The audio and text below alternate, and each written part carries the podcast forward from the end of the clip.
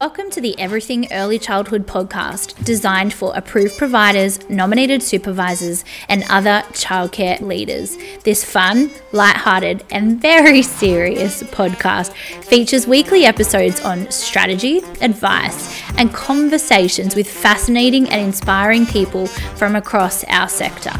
Join the journey and have access to the tools and inspiration you need to create high performing childcare businesses.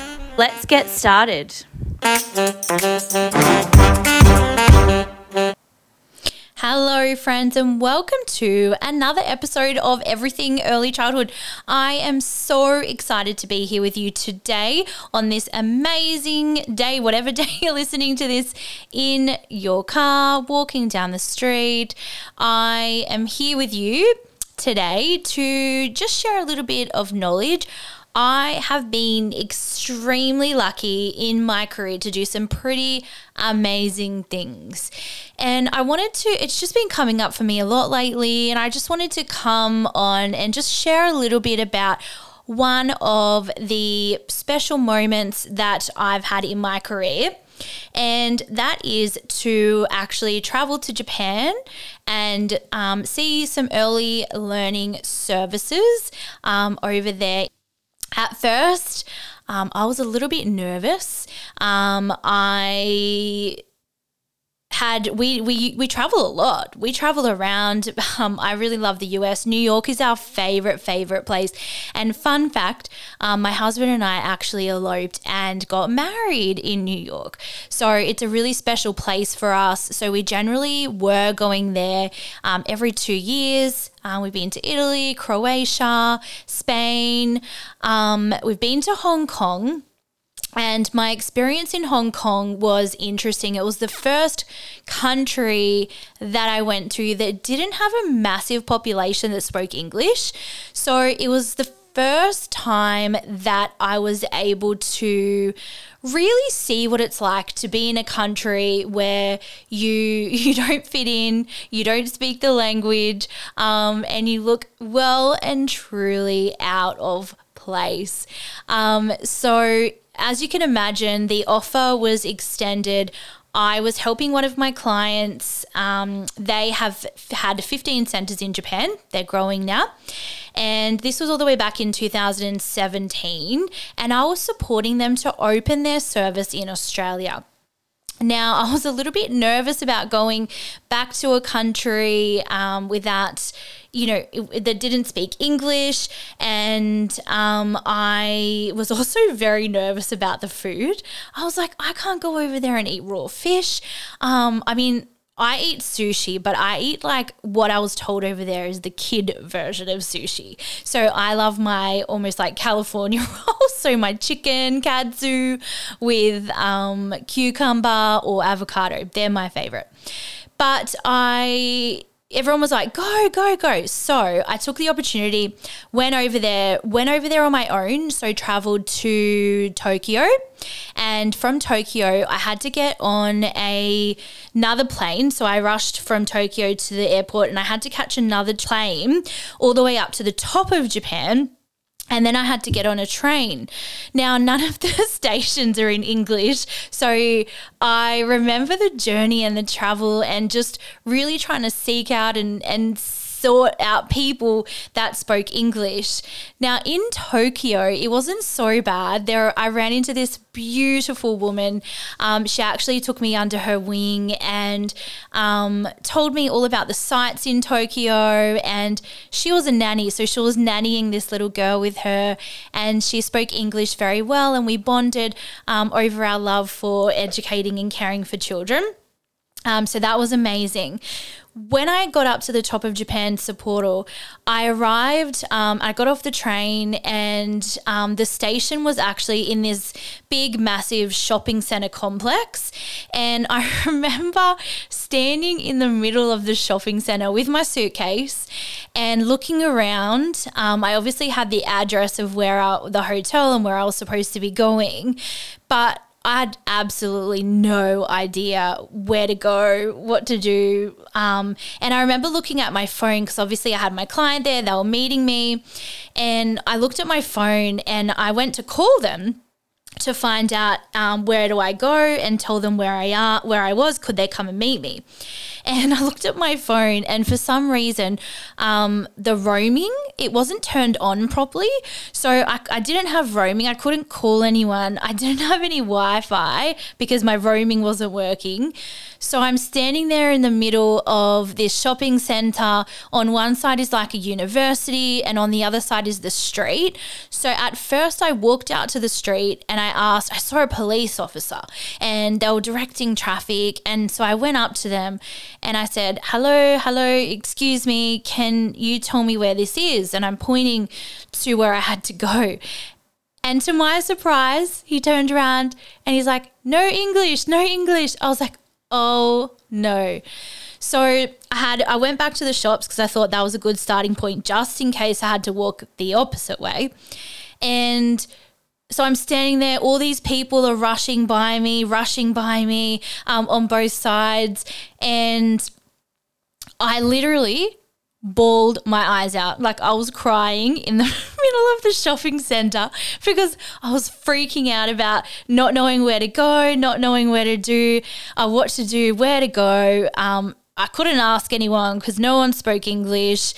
And I'm sure that in everyone's life, they can relate to some type of situation where they have just felt completely lost. Like, I was in a foreign country, I was on my own. What was I going to do?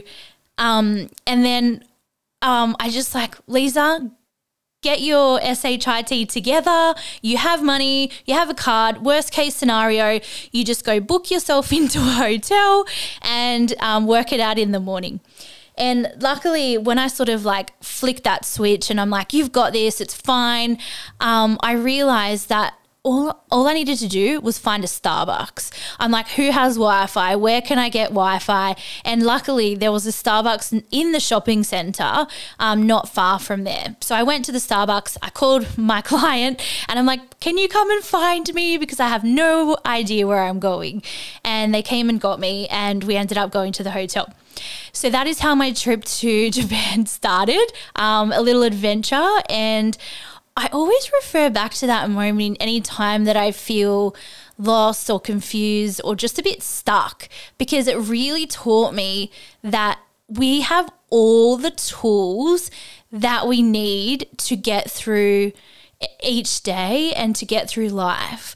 So I'm really grateful for that moment but I don't I didn't come on today to share. I'm sure I'll have different stories throughout this episode of my journey there. But what I wanted to do, I wanted to share with you what early childhood education is like in Japan. So, what they explained to me is typically the Japanese culture was for children to do as they were told. There was no space for exploration, curiosity, or discovery. It was very teacher led. And that's what I observed through um, my experience in the services. I remember going to each service and seeing so their ratios for example um, the infants is very similar to ours so that's one to four. Um, the toddler ratio is one to eight so that's our old ratio that we used to have. So that was okay. I'd used to seeing um, you know one to eight children in a space. However the three four and five year old ratio was one educator to 30 children so when we went into those spaces, it was so weird, like so bizarre to see one educator with 30 children in one space.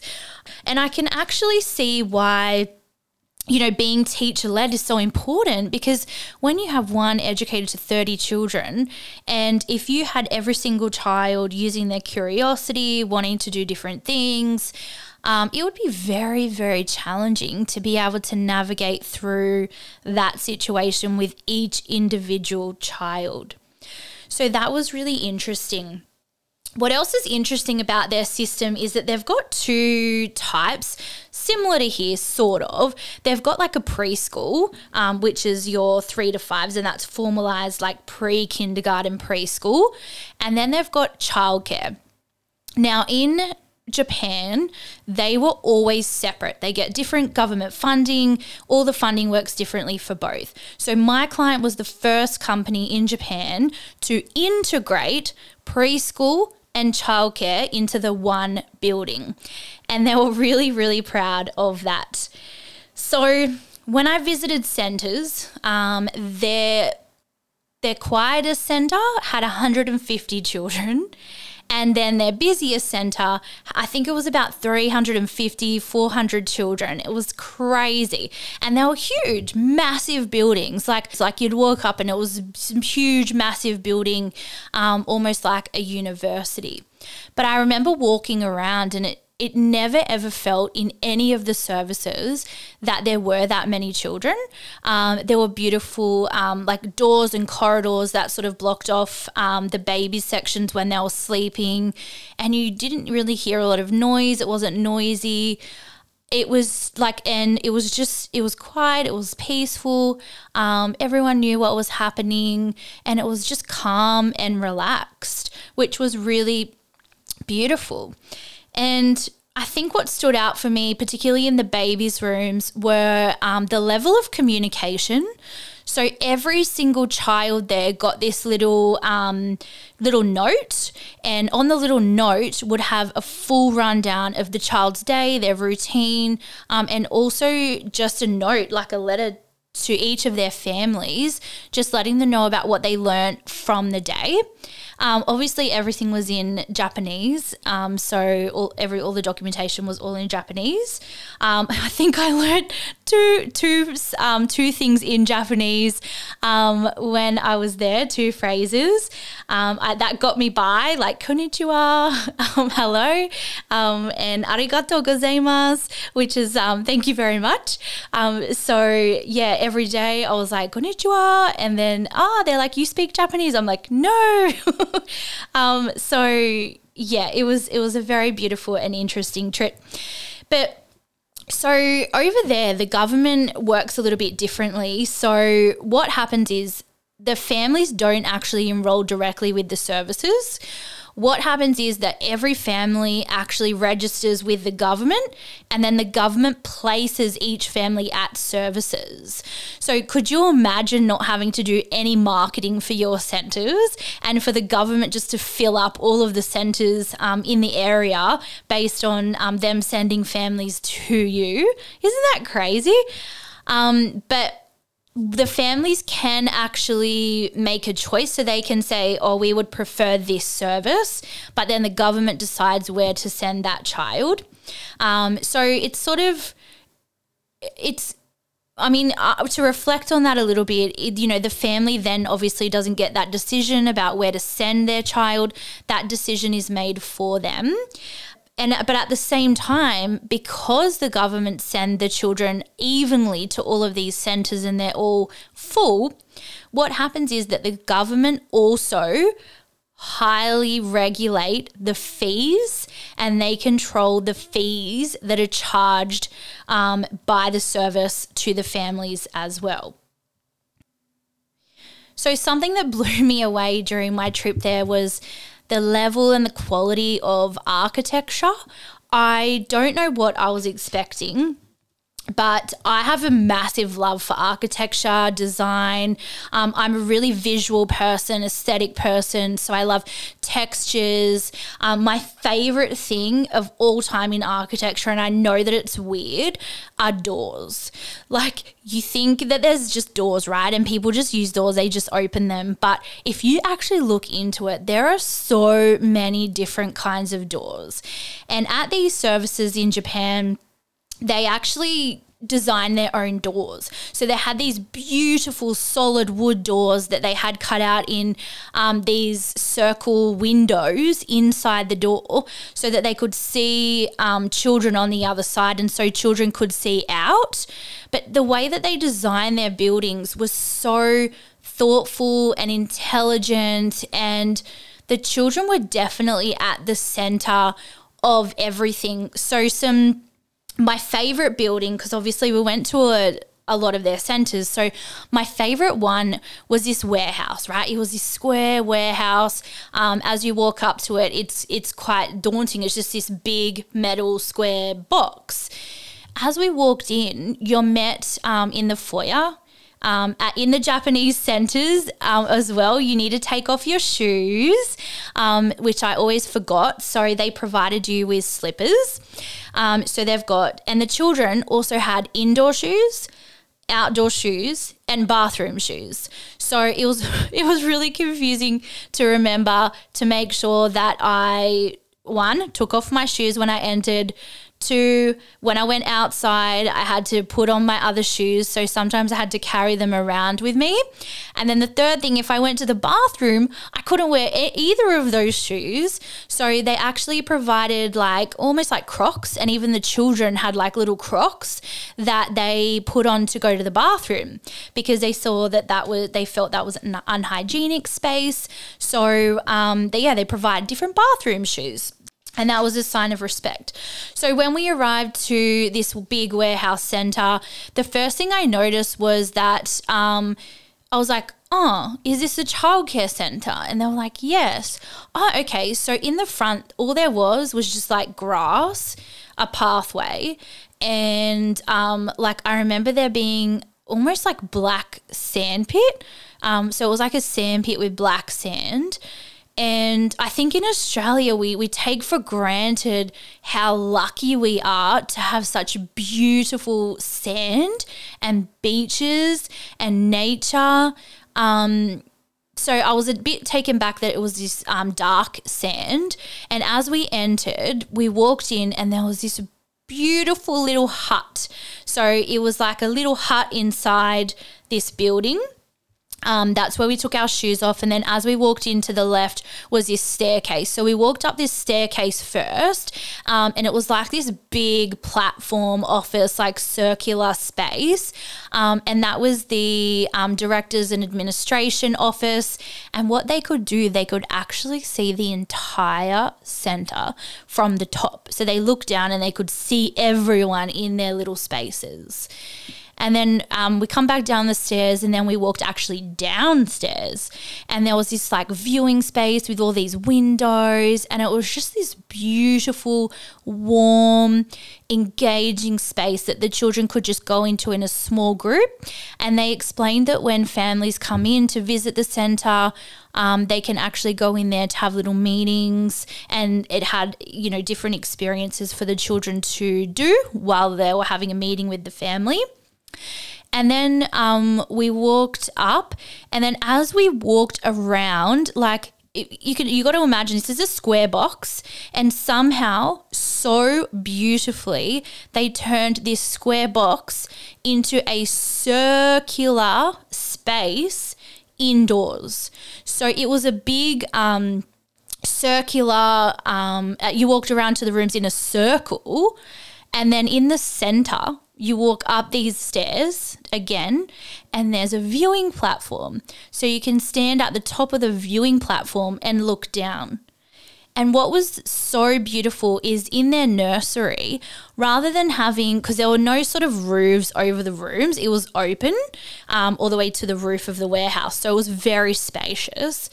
And when you look down into the nursery room, they had more little, like, more little cottages, like little village um, inside the room, two other little villages, which were like the bathroom and the nappy change, because they didn't want them out in the open and they needed to creatively think how they were going to design it so that they could be private. And in each room had one for their bathroom. And it was just clever. It was beautiful. And the finishes, the textures, the um, materials, um, and the doors. Oh my gosh, they had half doors with full glass, they had full doors with like circles. They were incredible. So that was my favorite center. And I mean, but every single center was so different. I remember walking into another center and it was, um, a U-shaped center, and um, the the outdoor space was in the middle of the center, um, so all rooms could access it from their space. but even the beams, the roof, the shape of the windows. So they had these beautiful, um, like triangle viewing windows through each of the classrooms. And this, that particular center, the U shaped one, was so Scandinavian, like so much wood everywhere. It was it was just beautiful and where the beams met they went into like a y shaped all the like up and then into a y all the way up to the ceiling and the ceiling heights were incredible so I could go on about architecture all day. I love it. Um, I love designing spaces. I love looking at spaces. I love seeing them come from start to fruition um, and, and designing and being part of that space. But what was also interesting, I asked them about their outdoor spaces.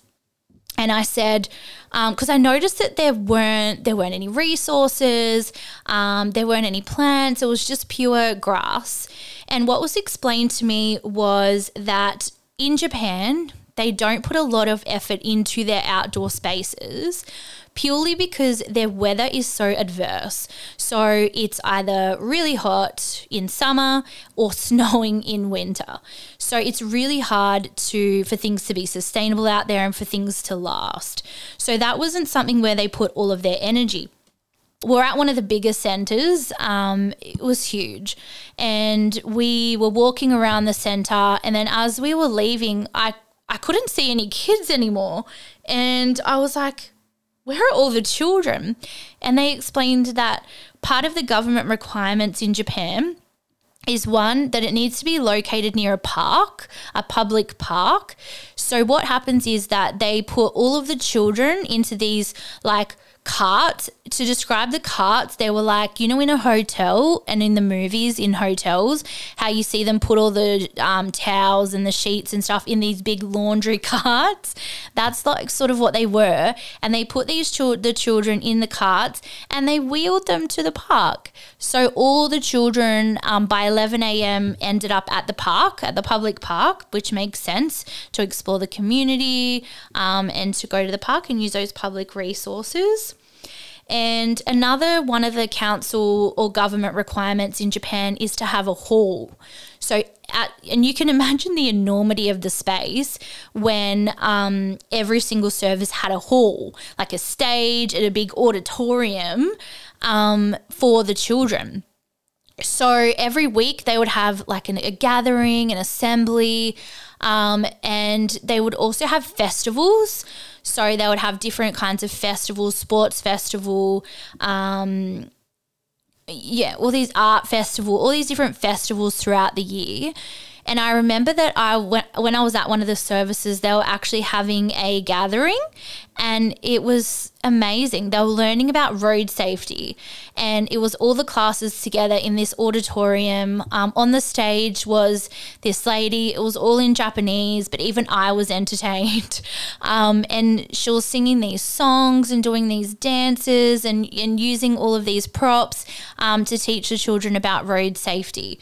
So it was a really great space for everyone to come together and um, really collaborate, converse, and learn these skills, and have obviously a visitor into the service um, to teach these skills for the children as well one of the resources that really caught my attention. So, the indoor environments in the services were quite sparse, very clean, very um, spacious. Um, as you can imagine, beautiful bamboo flooring.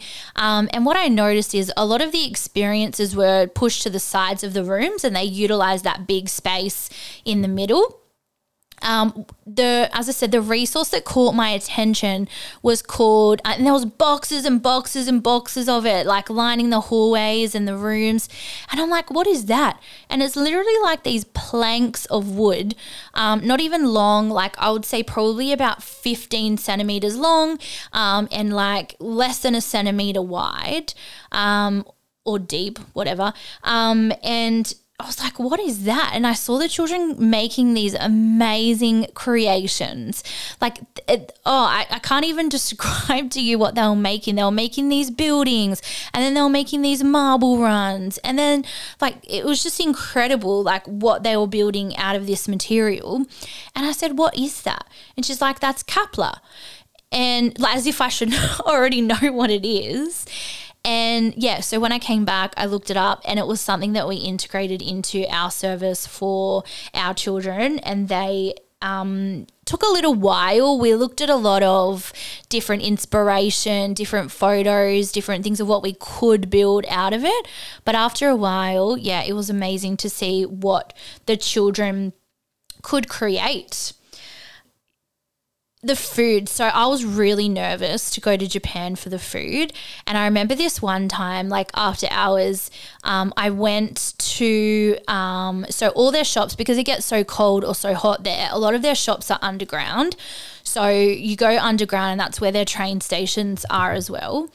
So I went underground and there's this beaut like just oh it was amazing like all these shops, all these restaurants, um, and everything there. You wouldn't even know that they're from the top of the street. So I can't even remember how I ended up finding them. But I went underground and there were all these cafes and restaurants. Um, and shops. And I remember getting so excited that there was KFC. Like I found KFC, but I made sure I got out of my comfort zone. And the best thing about Japan is that they have, and Hong Kong, we found it as well, is that they have actual like um, dishes in the windows. Like it's it's not even a menu. Of course, they've got a menu too, but they've got like actual um, the actual food there, like what it looks like, and that's really important to them. So I went up the the best thing um, in Hokkaido. So if you don't know Hokkaido, look it up. It's at the top near Sapporo. But um, Hokkaido is the number one destination for sweets, and it's like a fishing district as well. So all the seafood and stuff comes um, from like that region.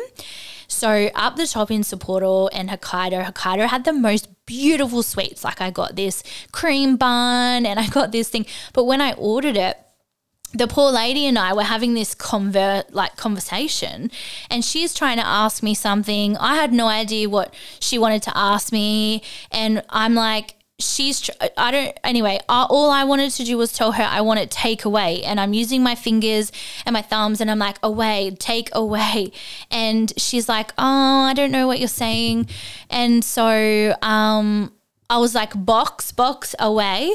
Anyway, we figured it out and I got back and they were the best things I've ever eaten. But, and the food there was incredible. So amazing, so fresh. Um, for breakfast one day, I actually had a kiwi fruit smoothie. Um, if you've never had one, you have to try it. It was amazing. I've never had one since, but um, it was awesome and incredible.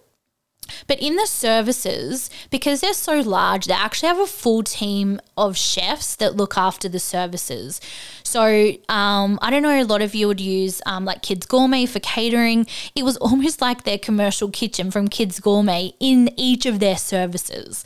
So they had um, in their bigger services, they had up to five chefs. Um, in their smaller services, they may have had three chefs, but they had a separate space where they do the allergy meals. Um, they had a like different space. Like one chef was in charge of the allergy meals. Like that was their job. Um, another chef would do like the protein. Another one would do the vegetables, and then they would work together to serve it to the children when the children got their meals in the day, um, same thing here, like so morning tea, lunch, and afternoon tea was served. Um, but their children actually brought their own cutlery. So they would all have their um, little Hello Kitty little um, boxes and they would all get it out with their little chopsticks and they would sit down at the tables for mealtime. When the food was um, put on the tables, the children needed to sit and wait. Um, when all the food was out and every child had a bowl, the director of the center was called to each of the classrooms and went around to check that all the children with allergies had the correct food. And it wasn't until the director checked all the food and all the food allergies that the children were able to eat. Allergies and um, dietary requirements are taken very seriously um, in Japan, and um, so they should. Um, so the children then obviously ate their food, um, which was incredible. But every service I went to, there was like, um, I'll post a photo of it. I'll try to describe it, but it was like a display box. And inside the display box in the foyers was actually a dish. So it was um, a plate of each of the meals, exactly how it was served out to the children for the day um, that the families could see what their children had eaten. I thought that's fascinating. I loved the look of it. I loved to see it. Um, and I thought it was really, really awesome. Um, so, with the children's routines for the day, um, in order to be an educator in and to work in early childhood, you need to have a degree and at least a grade, a C grade in English, maths, and science. But you also need to know how to play the piano. So the piano was and music was a really important part of the children's day. Um, and you could see as things were changing and as things were moving throughout the day, an educator would get on the piano, um, they would play a tune, and then the children automatically knew what that tune meant um, and what to do following that tune. So it was really beautiful to see um, their use of music throughout the day um, and how that all how, how that all worked. I remember one distinct memory of walking into a room and there were two educators um, and all the children, and they were doing this amazing, beautiful dance, almost like if I was described now, it would be like a TikTok dance. Um, but it was awesome and amazing. And I remember seeing like the smiles on their faces, how happy they were, how much fun they were having. Um, so, music was really important to them. Um, and they had a lot of extracurricular things um, that the parents could choose for their children to do. So one of those extracurricular things were piano lessons.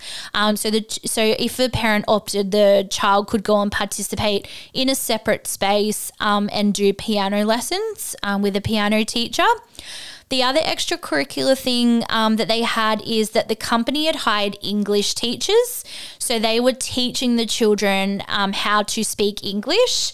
And in these English lessons, um, the children, as they before they walked in the door, they needed to decide on an English name. So every time they walk into that English lesson, they need to speak English only and use their English name, which was an interesting idea. Um, the science behind their English lessons were that when you use it in conversational context, it's much easier to pick it up than it is through rote. So, um, they used a mixture of conversational and it was only English allowed to be used in that classroom, and then also rote relating it back to um, objects and things that the children were were used to. Um, so, and then there were lots of books, lots of books, lots of reading, lots of reading challenges um, in there as well. And in the preschool group, um, so in their preschool, they actually picked the children up by buses.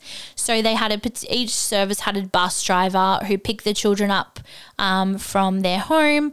They had a backpack, they had a hat, and they had this jacket that they wore to and from the service, which was super cute. Um, and they would all walk and they would all get dropped back home, um, which was super, super convenient. They are very government regulated. So I remember um, my client being very stressed about um, submitting all the paperwork to the government, ensuring that it's all correct. Um, so ev- there's certain documents that uh, they actually had to submit to the government every single year. So it was really important for them to make sure that they were dotting their I's, crossing their T's, and being really precise um, with their documentation. So um, that wasn't new to them. And but what was new to them is that in Japan, um, this company used to do 12 month contracts. So every single one of their employees were on a 12 month contract. At the end of the 12 months, um, they then renegotiated terms um, and then let them know if they were going to get a new contract or not get a new contract. So, as you can imagine, recruiting each year was massive. Um, it was a huge process, um, but a lot of the team members had been with them for quite a long time. The only issue they said they found was that um, in Japan, it was typical for um, once women had had a baby, they did not come back. So they didn't return. They stayed home to look after their child. Um, so that was interesting. And um, so some of my most memorable moments from Japan um, were around definitely around the music, the use of the music they had within those classrooms, um, the conversations that we had and the workshops we did with their team. Um, the whole reason that um, my, these Japanese clients wanted to open a service in Australia was that they loved the education, the early education within Australia, that a lot of creativity, a lot of freedom, a lot of imagination, and, and um, you know, curiosity. So um, they were really interested to learn a lot about our resources and where we get them from, and um, a lot about our curriculum. So I remember going out to dinner um, with their team members. It was beautiful. We went to um, Korean barbecue, and the food was so good.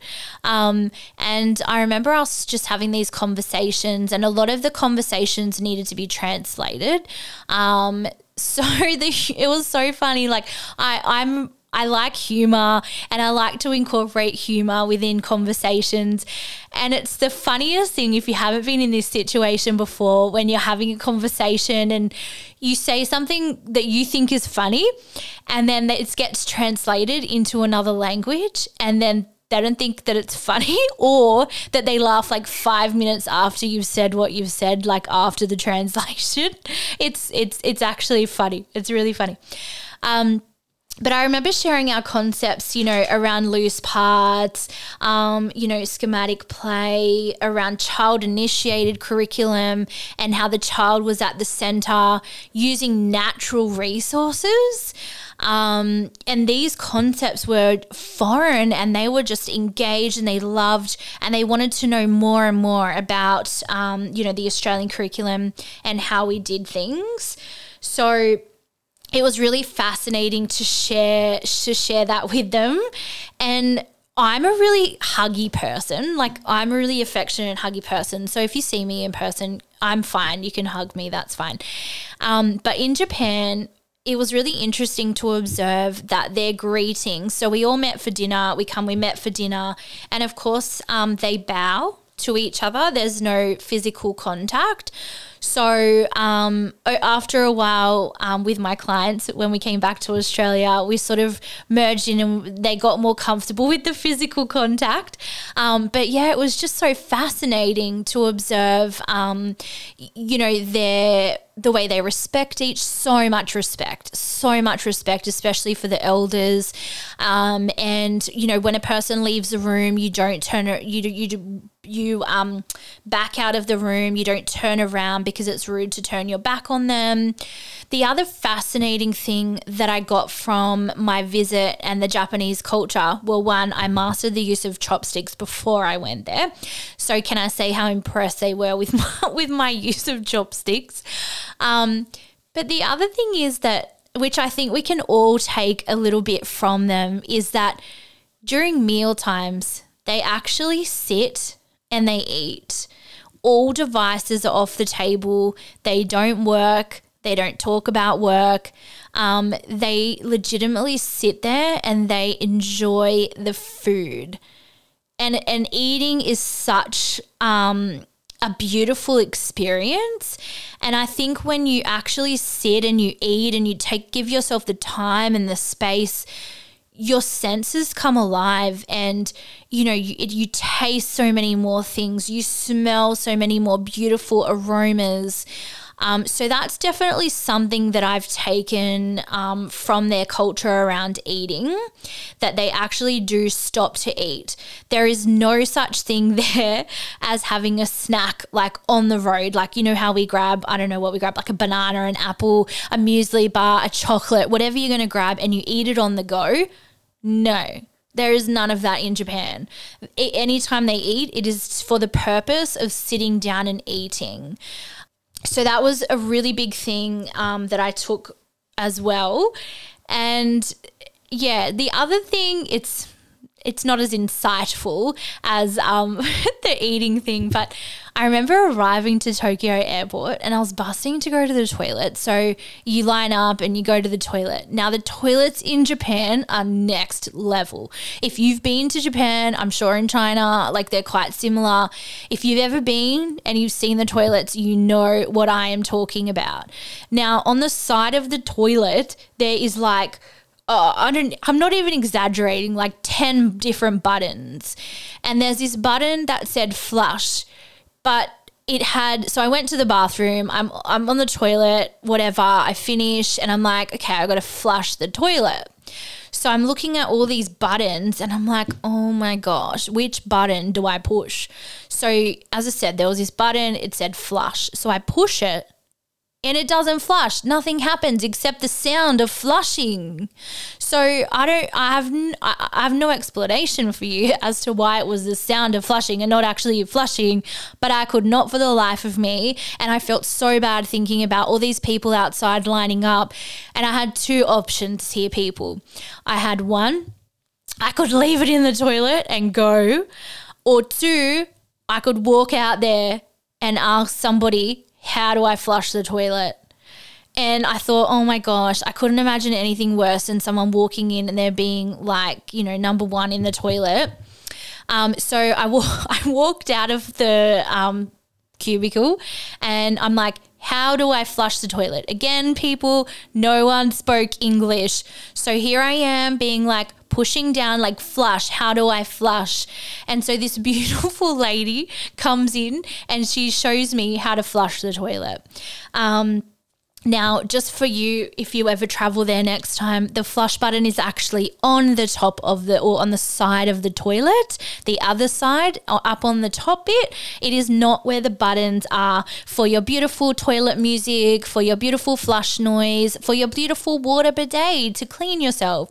Um, it is not there. it is up on the top of the toilet.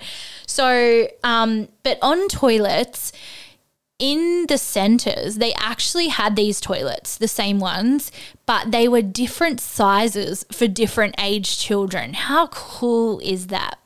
Now, we did look at when we designed their centre um, in Australia to put them in, but unfortunately, they're not certified um, to Australian code but they were beautiful, they were adorable, and um, I'm so blessed that I got to experience the culture. I am just such a curious person. I love learning about different cultures, I love learning about different people, I love learning about different stories and how people work. Um, and I'm so blessed and grateful that I got the opportunity to go and experience the amazing culture of Japan. It'll forever be in my memory. And it's one of the amazing experiences that I have had in my career. And I wanted to share it with you all. So, reach out to me if you have any questions, um, anything that you would like us to talk about. I hope you enjoyed today's fun, fun episode all about Japan and the early education in Japan. And I look forward to sharing with you moments from other countries and um, other exciting early childhood adventures. So until next time, everyone, I hope you are well. Have a fantastic day wherever you are, whatever you're doing. And of course, make sure sure you make every moment count. Thanks for listening to the Everything Early Childhood podcast. If you enjoyed this episode and you'd like to help support the podcast, please share it with others, post about it on social media, or leave a rating and review. We read them all. to catch all the latest from me, your host, Lisa Brown, you can follow me on Facebook and Instagram at Lisa Brown underscore platinum ed. Thanks again for listening. Keep making every moment count, and I'll see you next time.